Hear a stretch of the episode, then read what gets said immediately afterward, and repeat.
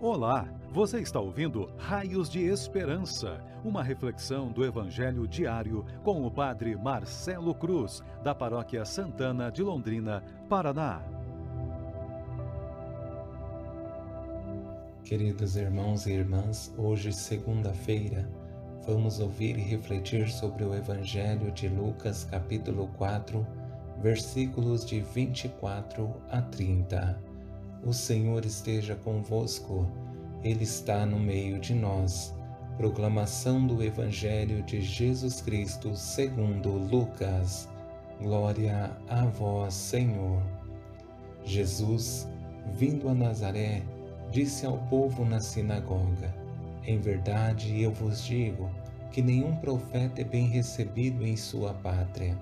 De fato, eu vos digo, no tempo do profeta Elias, quando não choveu durante três anos e seis meses e houve grande fome em toda a região, havia muitas viúvas em Israel. No entanto, a nenhuma delas foi enviado Elias, senão a uma viúva que vivia em Sarepta, na Sidônia.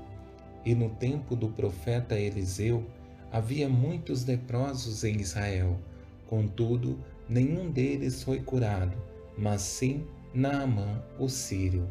Quando ouviram estas palavras de Jesus, todos na sinagoga ficaram furiosos. Levantaram-se e o expulsaram da cidade. Levaram-no até o alto do monte sobre o qual a cidade estava construída, com a intenção de lançá-lo no precipício. Jesus, porém, passando pelo meio deles, continuou o seu caminho. Palavra da salvação. Glória a vós, Senhor. Queridos irmãos e irmãs que nos acompanham por nossas redes sociais, estamos iniciando essa terceira semana da Quaresma e Jesus, em Suas palavras, vai aumentando as exigências na tentativa de nos despertar para uma vida que seja autêntica e coerente. Mas isso não é simples, porque estamos presos aos nossos vícios e vaidades que nos impedem de dar o espaço para que Deus possa agir.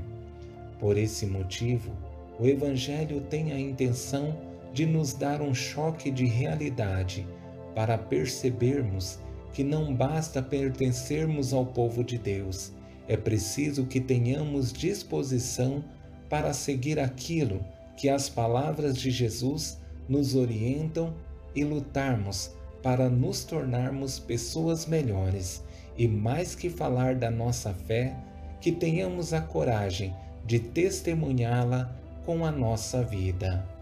Para facilitar nossa compreensão do Evangelho que acabamos de ouvir, quero conduzir nossa reflexão a partir de dois profetas que certamente marcaram a vida do povo de Deus. O primeiro é Elias e o segundo, Eliseu. Com esse primeiro profeta Elias, vemos uma pessoa dócil à vontade de Deus, que em momento algum foi negligente no chamado que Deus fez a ele. Sempre esteve preparado, até mesmo para contrariar a própria vontade para que prevalecesse a vontade de Deus em sua vida e missão. Nesse exemplo que Jesus dá como tentativa de despertar a sensibilidade do povo que está na sinagoga, fala da experiência com a viúva de Sarepta. No tempo do profeta Elias, quando não choveu durante três anos e seis meses, e houve grande fome em toda a região, Havia muitas viúvas em Israel. No entanto, a nenhuma delas foi enviado Elias, senão a uma viúva que vivia em Sarepta, na Sidônia. Nessa experiência, Deus manda Elias à casa dessa viúva, e ao vê-la pegar lenha para fazer pão, pede água. Mas no momento em que ela está saindo para pegar, pede também pão.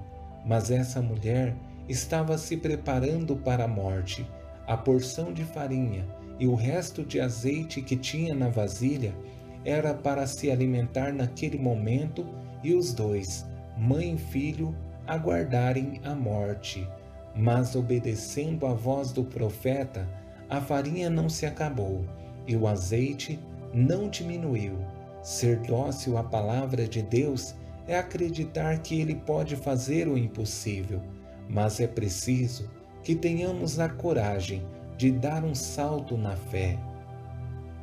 E chegamos à experiência do segundo profeta, Eliseu, que da mesma forma foi dócil à vontade de Deus, se deixou ser usado por ele, e por intermédio dele, Naamã, o sírio, recuperou da lepra que estava consumindo o seu corpo. E no tempo do profeta Eliseu, havia muitos leprosos em Israel. Contudo, nenhum deles foi curado, mas sim Naamã, o sírio. Essa cura só aconteceu em Naamã porque ele resolveu ouvir seu empregado, porque Naamã estava tão inflado de orgulho que não conseguia ver diante de seus olhos o projeto que Deus pretendia fazer. O sacrifício que ele precisava fazer era simplesmente mergulhar sete vezes no Rio Jordão.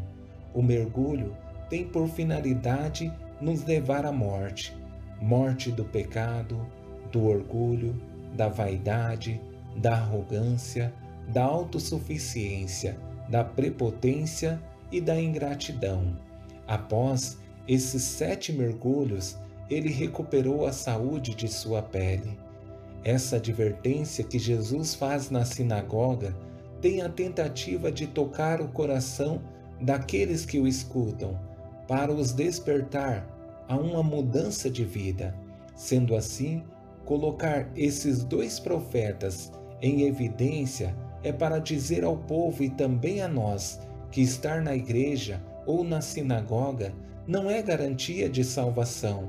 É preciso que aconteça uma mudança efetiva em nós, porque somente uma pessoa que busca a conversão consegue cumprir a vontade de Deus e ser para esse mundo raios de esperança. Louvado seja nosso Senhor Jesus Cristo, para sempre seja louvado. O Senhor esteja convosco, Ele está no meio de nós. Abençoe-vos, Deus Todo-Poderoso, Pai, Filho e Espírito Santo. Amém.